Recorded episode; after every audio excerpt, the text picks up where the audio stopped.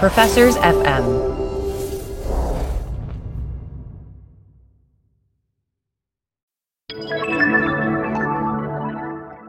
Doug, as you know, we have joined the Professors FM podcast network. So it's extremely exciting. It's like for the first time in my life, I'm going to have academic friends. This is big. And as part of this, we're going to talk about some of the other shows on the network. One of the things we talk a lot about in terms of sports analytics is the role of incentives, right? It's all about incentives. And so one of the other shows on the network is called Taxes for the Masses, brought to you by Lisa DeSimone from the University of Texas and Bridget Stomberg from Indiana University. And so, what these two ladies do is they dive into all things taxes. I think it's a great compliment to what we do. In some ways, there's nothing bigger in public policy than taxes in terms of shaping the economy and society because taxes change how people behave. So, you know, give it a listen. Great show.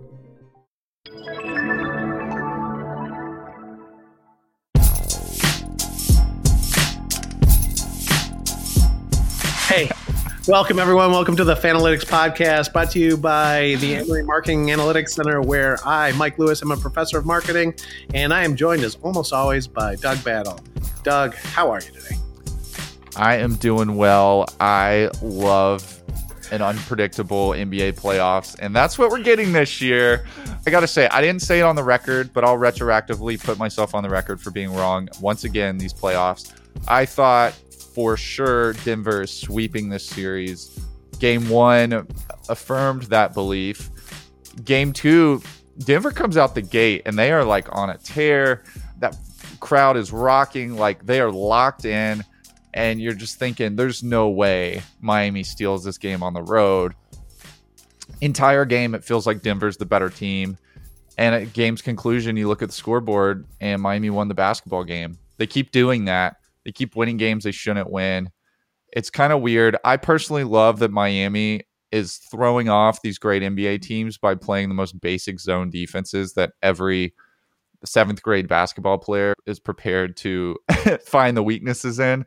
And I thought for a fact that Nikola Jokic would just exploit that. And he did in game one, and he did for a large part of game two. But like I said, Miami going or tying the series, taking home court, going back to Miami for the next two games has added some excitement to an NBA Finals that I thought after an exciting and unpredictable NBA playoff so far, I thought the finals were going to be a dud.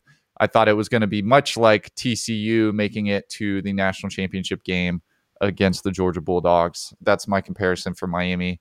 The difference is it's tied after one quarter right now. Okay, so I just pulled it up real quick. I have some ratings information for the first game. Look, it's great for the basketball fans, this is a great series. Jimmy buckets taking on uh, Nikola Jokic. And, you know, Jokic's style of play is fascinating to watch. It's very kind of throwback. It reminds me of like the old lines about Gretzky, where, you know, the theory was almost that Gretzky just had sort of more cognitive processing speed in regards to sports. And so yeah. Jokic isn't jumping, he's not doing anything spectacular, but he's always executing perfectly, right? He's so he's it, quite unorthodox. Yeah, and so but it, yeah, and but it's a lot of look to me, Doug. It's a lot of fun to watch. It's kind of oh yeah, new something change.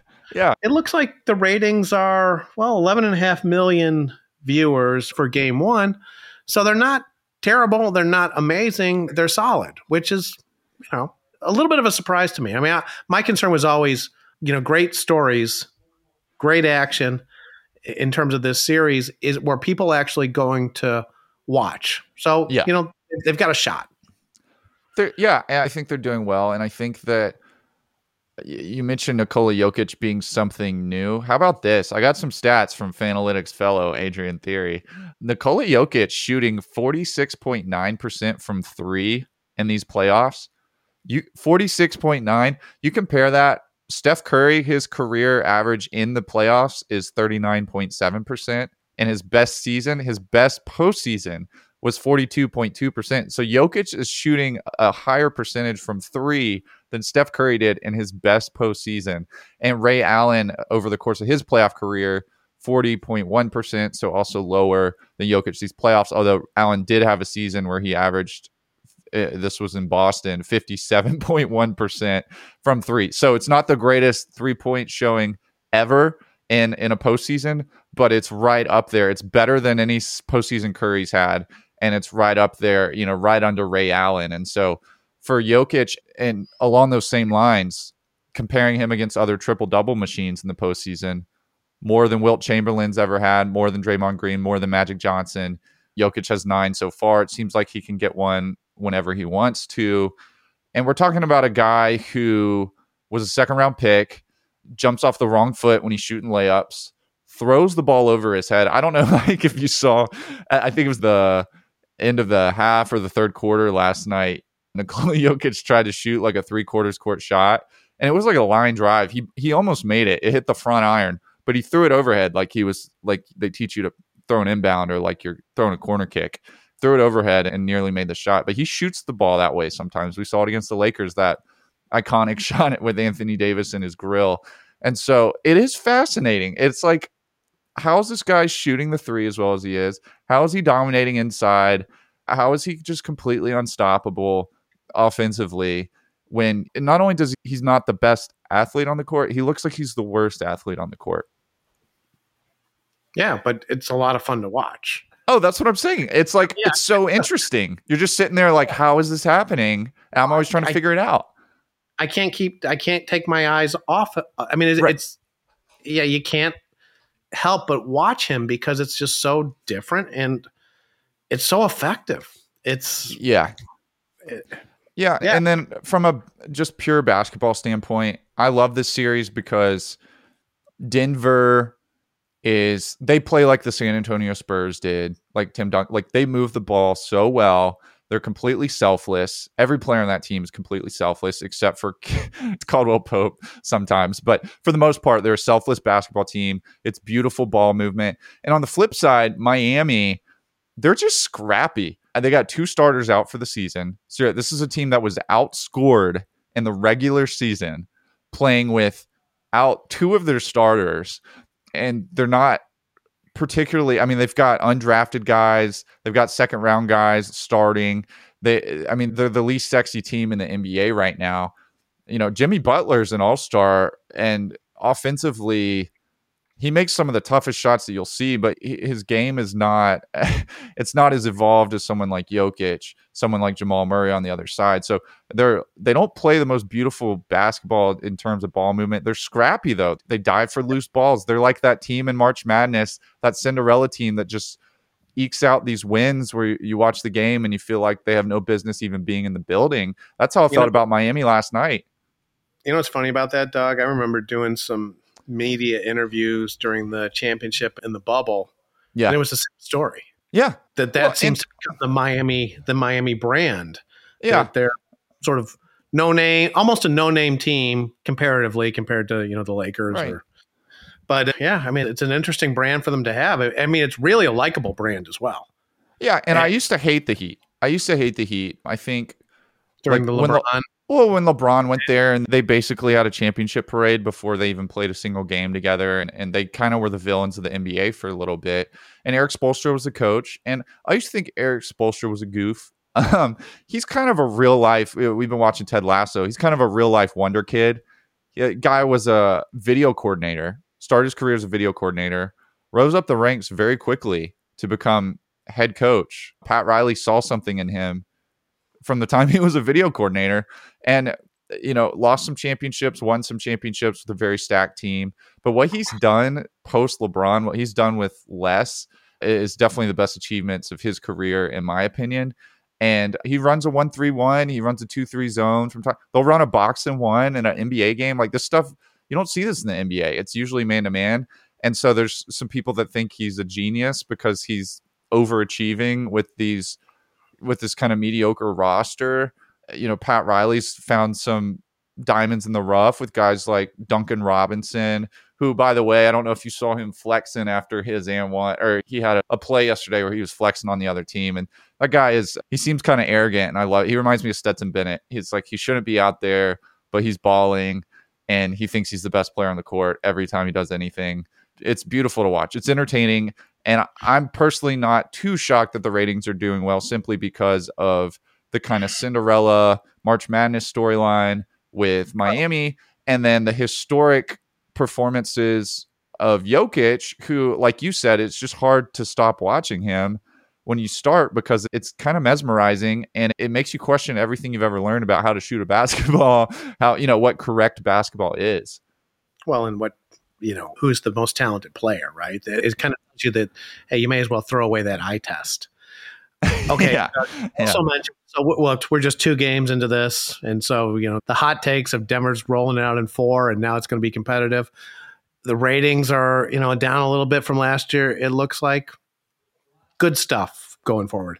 You mentioned Ted Lasso, and so let's talk about Ted Lasso real quick before we get into our the meat of the show, which is our NFL fan base rankings. Where we'll start to sort of work. I well, we'll work from the top down because it gets yeah. more interesting and more anger inducing as we get to the bottom of the list. Doug, Ted Lasso. You know, it's like Al Pacino in The Godfather. Ted Lasso, you broke my heart because it was a great show and it ended as a great show. Yes. And in the middle, they had to I mean, it's hard to explain, right? In the middle, they had to sort of indulge their political whims. And so in the finale, we're back to the silly stuff where the captain shoots the ball so hard it goes through the net. and it's about sports and Jamie and Roy are, you yeah. know, back having another fist fight over it was the classic sports show where it, it, almost feels like you know like one of these kids sports shows where oh here's the captain that kicks the ball so hard but he really shouldn't be taking the shot. And so it was a great show and they could have done it great but they couldn't stop themselves. And so first season amazing. Then painful with a nice upturn at the end. Promise unmet though. Yeah I, w- I would say it's like at one point it felt like they couldn't get out of their own way with the storytelling and, and, you mentioned some of the just messages that were being forced into the show but at the same time by the end of it i felt like the greatness of r- some of these characters roy kent jamie Tartt, ted lasso Re- you know rebecca i feel like they they couldn't get out of the writer's way. It's like the writers were trying to make it something else, but they couldn't help but it be great at the end. It's like no matter what they did, it was still going to be beautiful. And I was very pleased with how the show ended. I was not very pleased. They just about lost me about a third of the way into. Well, let me can I make three. one? Let yeah. me make one more point about this because I think it illustrates something really special about fandom, and I think they tried to illustrate a lot of things about fandom. Yeah. But the one thing that they really did, and they did it unintentionally, was how easy it is to bring back fans. Yeah. Once you've created that fan relationship, you can then have 15 losing seasons in a row or 15 episodes that are painful in a row. You come back with one championship run, one great thing.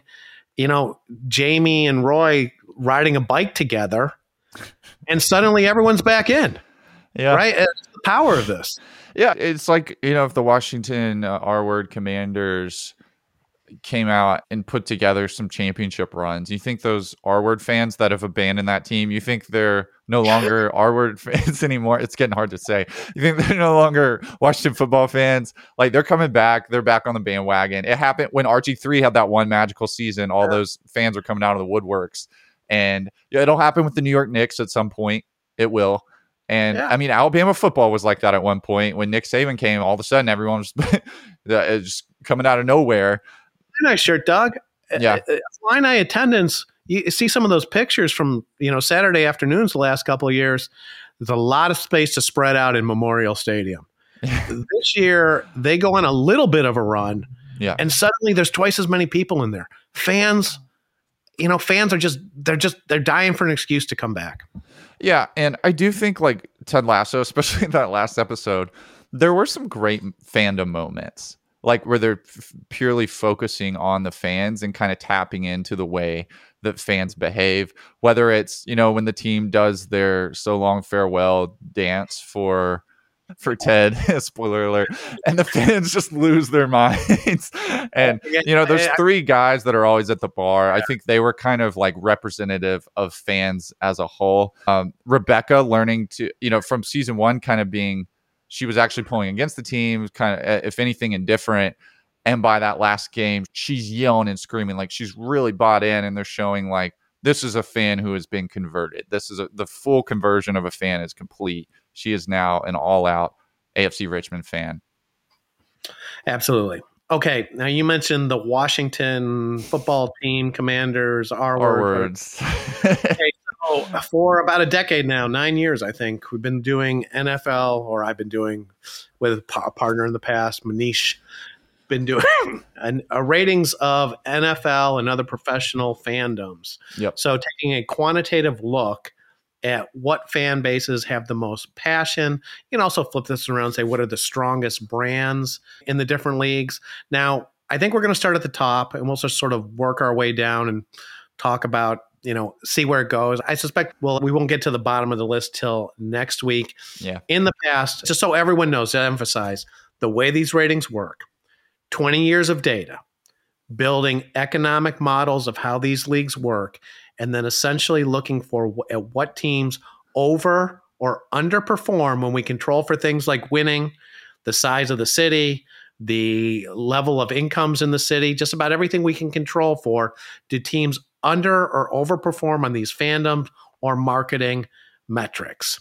Now, at the top of the list, and so uh, my experience after doing this for a number of years, at the top of the list, it's like people just say, "Yeah, we, that's right, we belong there." So there's no controversy. As we work down and get to the bottom of the list, and you say, "Oh, you know, this team's fans are not as good as those teams' fans," suddenly we're getting into fighting words. Doug, Yeah. what if I told you that Vanderbilt fans were better fans than Georgia fans?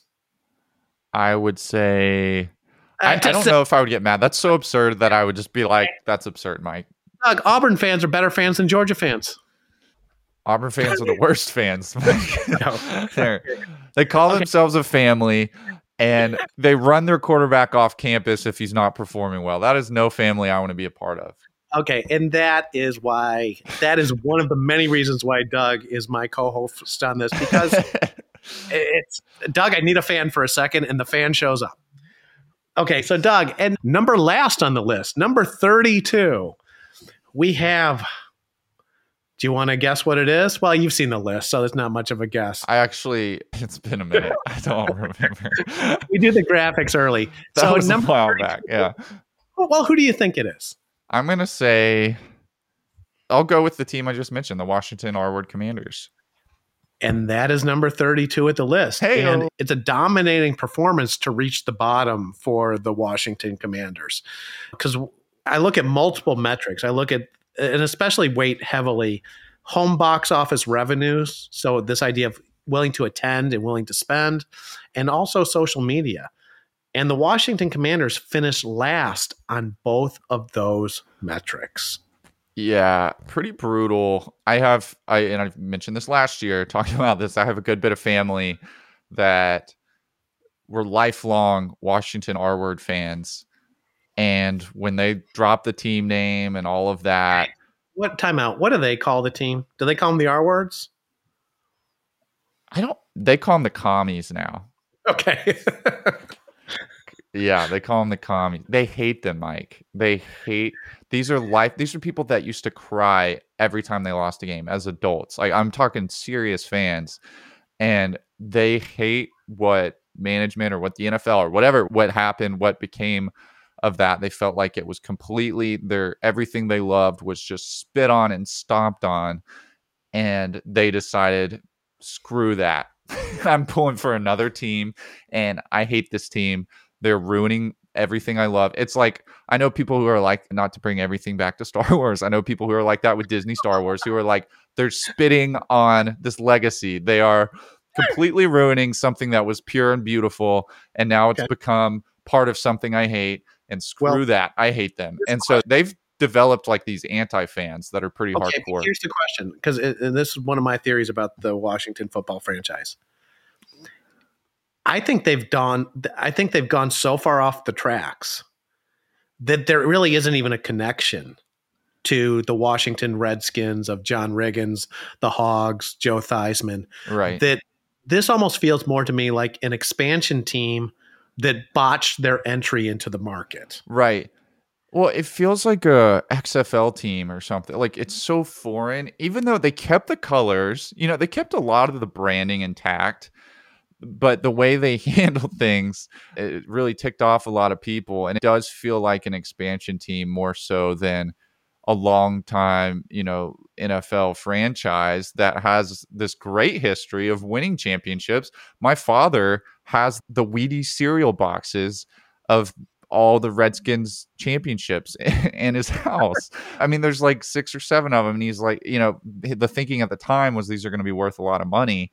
Now, you know, it's like maybe if they make a museum for what that team once was, I don't know, but or it'll probably end up in a civil rights museum. So I I don't know, but th- it does feel foreign. And I would love it if whoever the new owner, I, I, lose track of what happened. I know Snyder was selling. I would love it if the new owner would just totally rebrand again, just to a- add some chaos to chaotic. Go, look, I would go minus one. At least when it was the Washington football team, it felt like it was connected to the legacy and the history. That second rebrand to me broke it. That broke the chain. Well, I also think that the Washington Commies nickname was too easy for a franchise that was accused of allowing liberal politics to affect their decision making to name your team the commanders it's, it's too easy uh, should have thought you know, about that one it's it's, it's like for cowboys fans it's like cowboys versus commies you know it's they it's easy it's an easy never, they never seem on these renames they never seem to take five minutes to think what the juvenile folks on twitter are going to do with it which most folks on Twitter are juvenile. We've learned keeping up with sports over the years. So, it, I mean, you go and look. I mean, you know, since we've been doing this and since we've been adding the video element, I've developed a small, this is a little bit of an off topic. I've developed the habit of reading the comment section on everything that I look at on Instagram. Oh, gosh. A video. Dangerous place. And 95% of the world is what you know the public world would think of as completely reprehensible, right? right? And so, you know, you it's the grown up that group is going to say.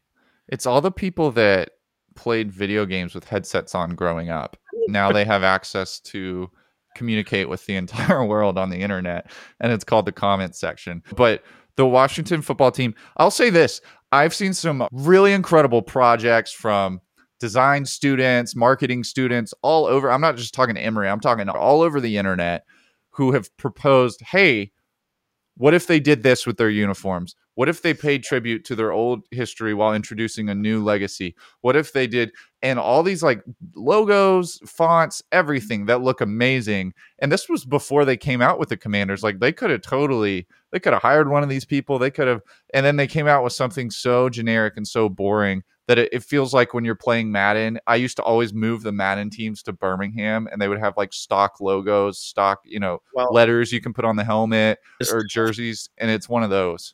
As brutal as, brutal as this sounds, you know, I run this, I actually do an assignment in the sports marketing class of rebranding a team with a branding problem. And for years and years, it was rebrand the Washington Redskins. And sometimes I would do this, but give the, the student groups a lot of time to do it, a couple of weeks. And sometimes yeah. I would do it as an in class exercise. I hate to say it, Washington football team. The Commanders rebrand looks a lot like that in class exercise of what a group of undergraduates are going to come up with in 45 minutes. How many millions of dollars were spent? Do we know that number? I would. Li- I know it's a lot. I know it's a lot of money. They did a lot of. I remember them. Do you remember they put out the promo videos of all the research they were doing, the work that was going into the rebrand? Yeah, not. I mean, it's brutal because when I tell that story about the students groups coming up with it, that rings true, doesn't it? The idea that you have 10 student groups, you're going to get a hog, a hogs, a Washington hogs, you're going to get the Washington red tails. That one was yeah. all over the place. The Washington Commanders, the Washington Generals, Warriors, know, Warriors. Yeah. Yeah, it, it, was. It's an hour long project that maybe they stretched out to a year and paid several million dollars, but it's still an hour long project. Yeah, and like I said, the uniforms, the fonts, everything's so generic that it you know you could have just taken off the old logo and put on a W, and you're 90% there or you probably would have a better uniform at that point a better brand more of a connection with your fans. Let me ask you this, and this one's a little bit tricky, but I want the emotional response. So, who are the all-time great Washington Commanders players? Commander? Yeah, and I asked that intentionally. I mean, do you connect that to? Well, that my first thought is so you're talking about in the last three years. You know, that's I'm my. talking about in terms of you're a Washington football fan. Do you connect those guys to this team or not? Because if you don't, okay.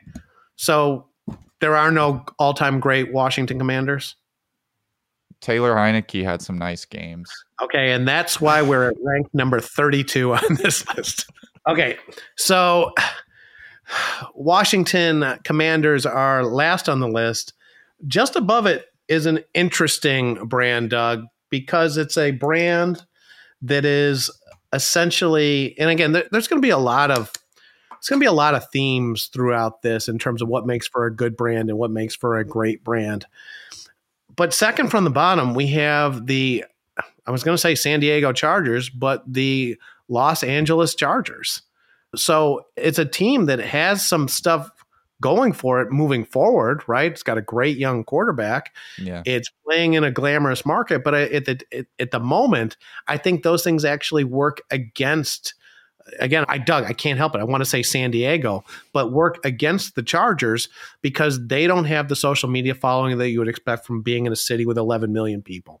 They don't have the ticket pricing, the and so the revenue you would expect of being in a enormous market. And the team is the team's been very solid the last few years. So San Diego, but again, the other thing that's interesting about them, they're at the bottom of the list and they're in a battle. Whether or not they acknowledge it, they're in a battle for the soul of that city. Who is going to be Los Angeles's football team going forward? Yeah, and they're it's weird in LA because they're not just competing against the Rams, they're competing with the beach and they're competing with the film industry and they're competing with the LAFC you know, there, there's so many different team the Kings, the, they have so many forms of entertainment in that city that it's not like being in some of the city, like the Green Bay Packers. That's all there is. That is mm-hmm. it. And if you want something to do that involves connecting with other people, it's probably going to be a football game. Not the case in Los Angeles. And then, like you mentioned, in a battle with the Rams, who, by the way, won a Super Bowl right out the gate. You know, when they moved to Los Angeles and, and when the Chargers moved to Los Angeles into that new stadium where the Super Bowl was played, and kind of became okay, this is where all the stars go out to watch. They're the Lakers and this is the Clippers. And so, not saying it's going to play out that way. I think the Chargers are better positioned moving forward simply because Justin Herbert is one of the few guys that you would pony up and pay no matter what if you have the chance. I think any NFL team would kill to have a guy like that on their roster with the exception of Kansas City and Buffalo, you know, a couple a handful, a small handful of teams. So 10 years of brand building ahead for the Chargers. Yeah, I think so. And it, it's interesting with the Chargers because even when they were in San Diego, I grew up in Alabama. I we didn't have an NFL team. Some people pulled for the Falcons. I wasn't that guy. I ended up pulling for the Giants. But I remember when I was pulling for the Giants, wishing I had picked the Chargers because LaDainian Tomlinson was so fun to watch. He was people forget he had uh, like a season or two where he was putting he was breaking records every week. It was a huge much bigger than Aaron Judge with the Yankees last year. Like it was a huge story. He was so flashy. Drew Brees was the quarterback. Junior Seau, I mean, they had so many stars. They had so many great players. It was in a place where you could fantasize about. Like I, I as an Alabama kid was like, wow, it'd be so cool to live there. You know, live live by the beach, have these amazing football teams and players to watch and they were just always a bridesmaid. I, for whatever reason, with Drew Brees and LaDainian Tomlinson, Antonio Gates at tight end, never could get over the hump. Brees left, found success. One of the rare situations where a quarterback moves teams, you know, kind of around his prime or after some really good years, and you actually don't even remember his first stop. That kind of feels like, you know, like his college team. That was that's kind of how San Diego felt for oh, him. Oh, And so when they moved to Los Angeles, you would think this is a team. They've got some of the best uniforms in football, according to a lot of people. They've got this great young quarterback. Powder and- blue, isn't it? yeah, they're good. I like them. I've always been a fan. Like I said, there was a point where I was like, I picked the Giants and I'm loyal, but I wish I'd picked them because those jerseys are gorgeous and they've got some really fun players to watch. And so it- it's always been kind of a head scratcher to me that they didn't. And San Diego, by the way, that's a city that didn't have NBA. They didn't have other professional teams. Well, it's Doug. It's a city that doesn't struggle, right? Because they did have the Clippers, Yeah. and so they've lost two teams to to Los Angeles. When I think of it, it was interesting when you're talking about your perceptions or memories of San Diego, because I think of San Diego as you know Dan Fouts, and I think you know I think that's where a lot of this West Coast passing mm-hmm. style that then dom- has dominated the league off and on for years and years, and then you know Junior Seau, Yeah. LaDainian Tomlinson. So a lot of really high profile players. Yep. You know, you mentioned Brees and Rivers. Maybe they're, you know, maybe the curse. No offense intended for Herbert, but it's almost like this franchise seems to be cursed with guys that are just below that level of turning into the, just below that level of generational players, just great players Mhm. that are you know guy number five at the position or something. Yeah, and I also got to say, from like a fandom perspective, I'll try to bring this to as many teams as I can, based on like having been to a lot of football games in my life, just as a sports fan. I've been to a game at SoFi Stadium for the Chargers, and it was a weird experience. I think I walked out of that game, and my biggest takeaway was like, that DJ was an interesting guy. The dance team was like, there were so many other ele- they had a mariachi band play like between quarters like they they had so much crazy stuff going on it was constant stimulation and it felt like the football was oh, it almost felt like okay we're taking a break from the mariachi because they're gonna th- they're gonna run three plays here. And so I, it's not like i do think the in-game experience is really important and i think that's something like having been to a lot of college football games that has done so well at the college level where it feels epic it feels important it feels like everything. And some of these professional teams whether it's basketball or football you go in and they try so hard to entertain every demographic constantly that it doesn't feel like a serious event Doug, you're like you're causing me to get on the soapbox because I recently went to a baseball game and I texted someone during it. I feel like I'm in a casino with constant advertising, music, you know, novelty character races. It's actually kind of the, this in-game experience stuff, and I think it's across all pro leagues has gone, in some ways, gone too far for the for a certain kind of fan. And you can say, well, Mike, you're old, but it's, you know, it, like I said, if it, to me, it starts to like- feel like a casino where there's neon everywhere. There's nowhere to look. It- you know, it's a tough just- thing. It like the di- isn't there. it like dilutes the pro Yeah. the core product to me because I'm like I want to watch a serious football game that's intense and where everyone's really into it and you have these it's like they're catering to such an ADD crowd Yeah, that- exactly. That, that- ADD crowd is. yeah which I mean it's they probably feel like they have to to sell tickets or to keep interest or to have enough demographics that are interested but as like a football fan someone who loves football and watching football and having like when I go to a college football game and a packed out stadium and they might do one sing along for the whole game which I hate when they do that but they might do that. And then but everything else like they'll bring out the former players they'll show old highlights they'll be it's all football. And then they're playing hype music they're playing hype videos they're playing like it's all focused on the team and what's going on and how big this is. And it feels so grand. And i, I didn't have that at the chargers game i went to. And i just thought i would mention that. Maybe that has something to do with why they're not You've, retaining you've derailed fans. the conversation, Doug. But you know this whole thing. oh, it's the Ford Motor Company pop up, fly ball out. I mean, it's just you know the relentless branding. Okay, we got to get off off off the soapbox. So, third from the bottom at number 29, this one's going to be no surprise to anyone. is that we've got the Jacksonville Jaguars. And I think if you ask people the, you know, the sort of the brands in the toughest spot, Jacksonville would always be high on their list. Now, again, just a quick reminder remember this is for controlling for things like the population of Jacksonville, the the median income levels. Now, Jacksonville's got I think you and I both agree that Jacksonville's well positioned for a brand building run just as just as the Chargers are with Trevor Lawrence at the helm for the next maybe 10, 12, 15 years. Yeah. But it's a tough market for it's a tough market for pro sports. It is a tough market and I'm kind of surprising myself with the number of experiences I have that are like pertinent to this conversation. But having been in their stadium, they have seats that are closed off all season long for Jaguars games that they no longer close off when the Georgia Florida game comes to town.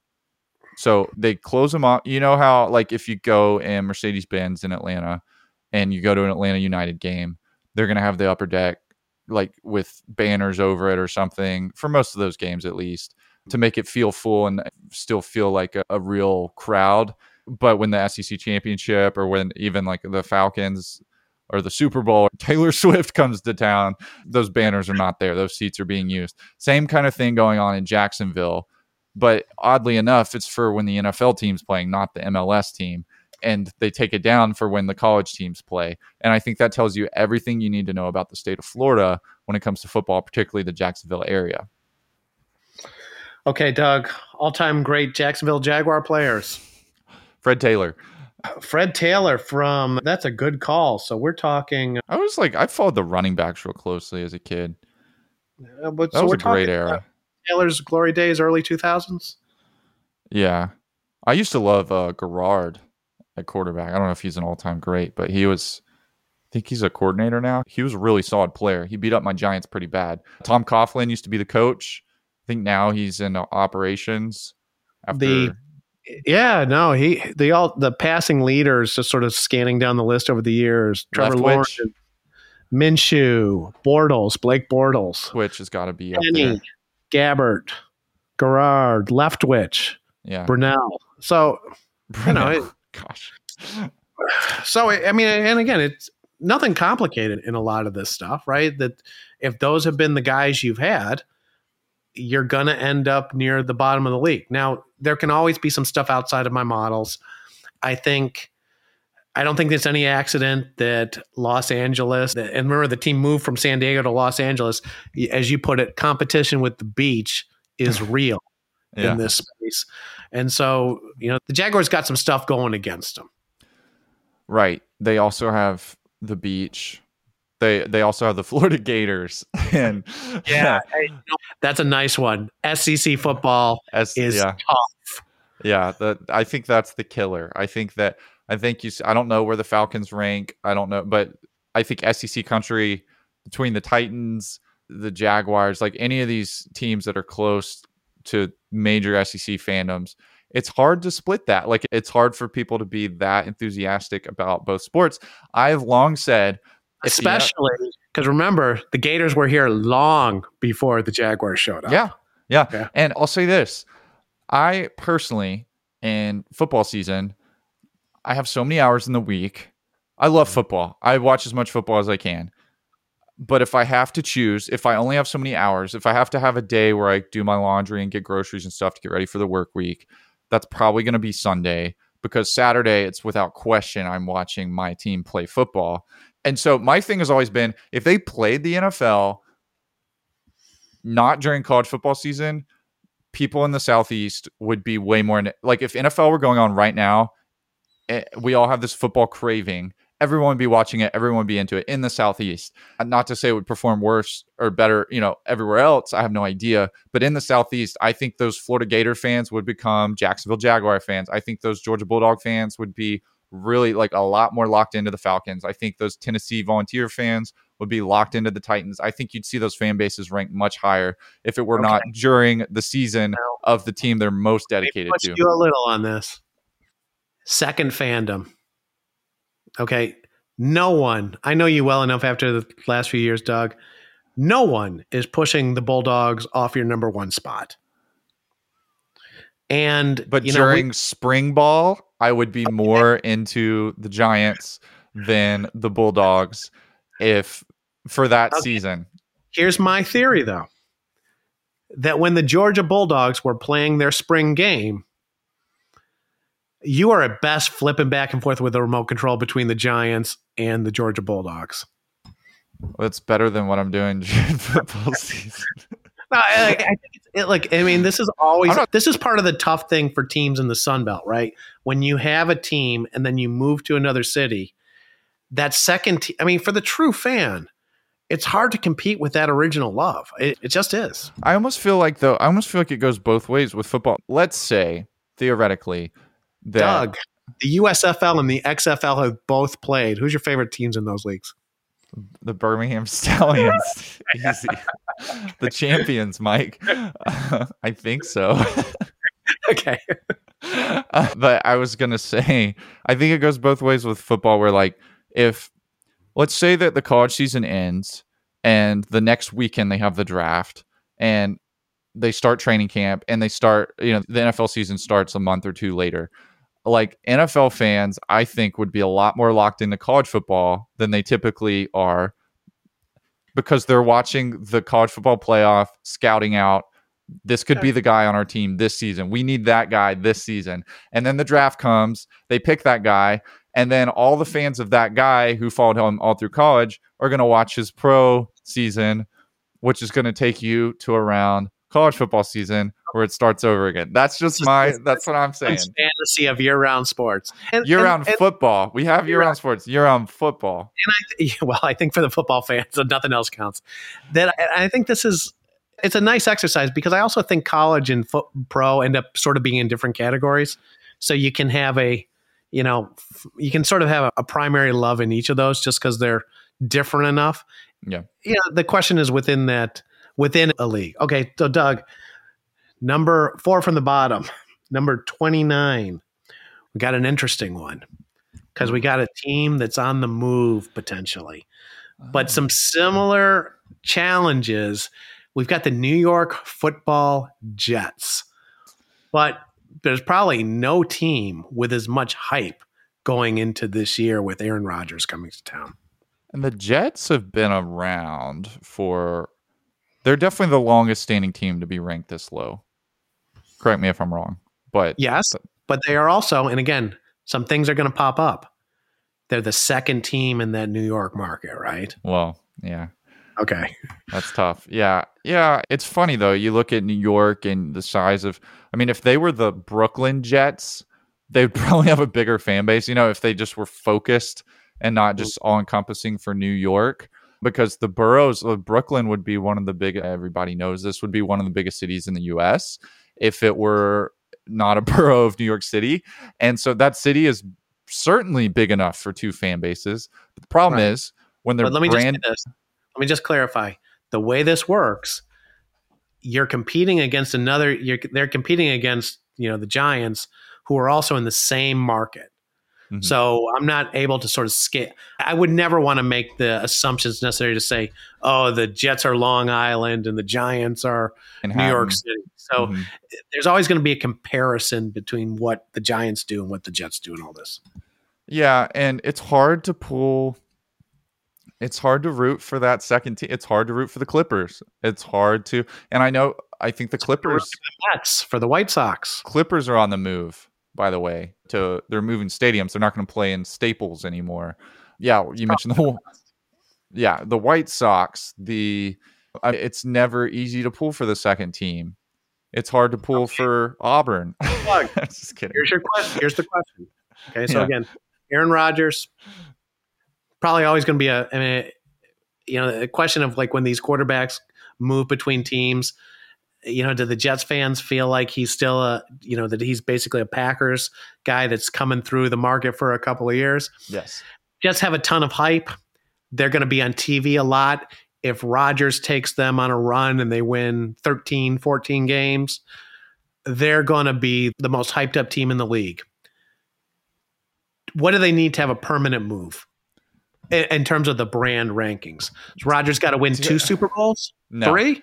No permanent moves with Aaron Rodgers. Per- permanent move, I think like they need a Jacksonville Jaguars situation for permanent. They need a potential next Aaron Rodgers. They need yeah. a guy who's going to be in New York playing for the Jets at the Meadowlands for 10, 15 years and mm-hmm. performing and winning Super Bowls. And I'm not saying Trevor Lawrence has done that, but they at least need to be. I think that's the type of situation that positions you for a permanent move. We've already seen it with Kansas City. Kansas City Chiefs, Patrick Mahomes. Okay. Well, then let's look. We're going to talk a lot about the Jets as the season goes on because they're going to be yeah. the top. They'll be what they. There's so many easy narratives for the Jets. They're going to be the star of the NFL season because whether they're not going to win or, anything. By the way, I'll say okay. Whether it goes good or bad, the yeah. stories are easy. Yeah, but you know, you mentioned what they need is the next Aaron Rodgers some guy that's going to build that brand for 10 years. That gets us to fifth from the bottom uh, of our list. And look, this is an interesting one because this is a team that has that next Aaron Rodgers. So we have the Cincinnati Bengals. Oh. Long standing bottom of the NFL, but with maybe the brightest light in terms of talents in the entire league in Mr. Joe Burrow. Talent and marketability. I would expect Cincinnati to make the climb over the course of Burrow's career, assuming he stays healthy. So he's so likable. So many guys. I mean, to put in perspective, I went to an SEC championship game where if Georgia won, they were going to make the college football playoff probably. And Joe Burrow was what was between them and that. And that's all I ever wanted. And I watched my team get torn apart by Joe Burrow, and I walked away from the game a Joe Burrow fan. That is insane. That should not happen. I should hate that man. I've seen him tear my team up twice, both times in person, and just walked away like, man, I kind of want to get his jersey. like he's just straight up. I don't know how he does it, but that's Joe Burrow. And so, you know, that Burrow fan base, I think, is going to bring a lot to Cincinnati another team that is kind of like their best years have been bridesmaids years. I think of Carson Palmer, so many teams that were really competitive in the NFL, but they had to go through Brady and the Patriots. They had to go through Peyton Manning and the Colts. And so they're perennial bridesmaid. Hopefully that changes. They've still been that with Burrow, although they did at least make a Super Bowl with Burrow but they've still been that, you know, between Josh Allen and Patrick Mahomes. And so the Bengals fans that I know are real passionate. They're real hardcore. People that grew up in in Ohio. All these kind of Rust Belt guys are, right? All yeah. these Rust Belt fans are, you know, where it's like the game and the game in town. So the Cincinnati's, the Cleveland's, the Bills. Right. There's always that. And so this is something that I think confuses people about the rankings. There's always something where they don't quite feel right where you know the chargers i think you talk about that and people go cool uniforms but no one really cares right? Yeah. they might show up to the games but they don't care. But you know buffalo cincinnati cleveland you just get the sense of oh my god these guys live and die with these teams. But the way these rankings work is you know how do they actually perform in terms of like the these metric these marketing metrics of how much are they willing to spend? Are they willing to follow them on social media? And that's where they fall short. You know they tend to be lower prices. They tend to have really limited social media followings. The social media following on the bengals is the one that doug that's the one i'm going to watch in the next couple of years.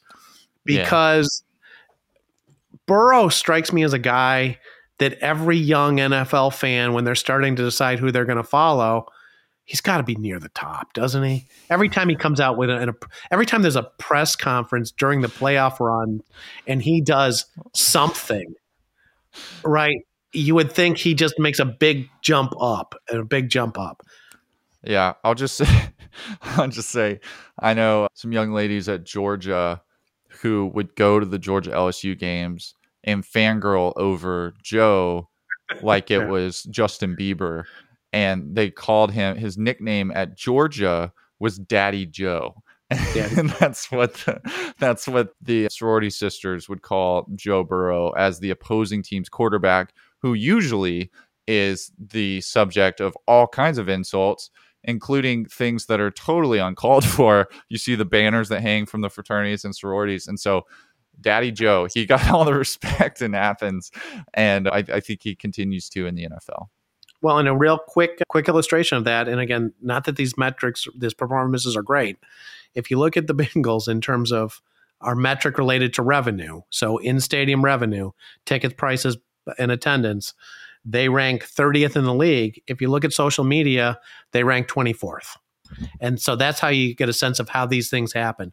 Bengals have had a couple of years, hasn't really started to hit the revenue side, but the social media growth inevitably led by Joe Burrow and, you know, his supporting receivers really. And maybe even that kicker had some fans in it for a minute. Of those 5, I got to say Cincinnati's the one I would bet on to to advance over the coming years. And a couple years from now we look at your rankings I'd expect them to make the kind of jump that we've seen from other teams who have had young star quarterbacks grow their franchise, notably the Kansas City Chiefs, who I believe were toward the bottom of the league when I started doing this with you, Mike. Yeah, I think that's a great insight because and it's sort of a something that's going on in the background.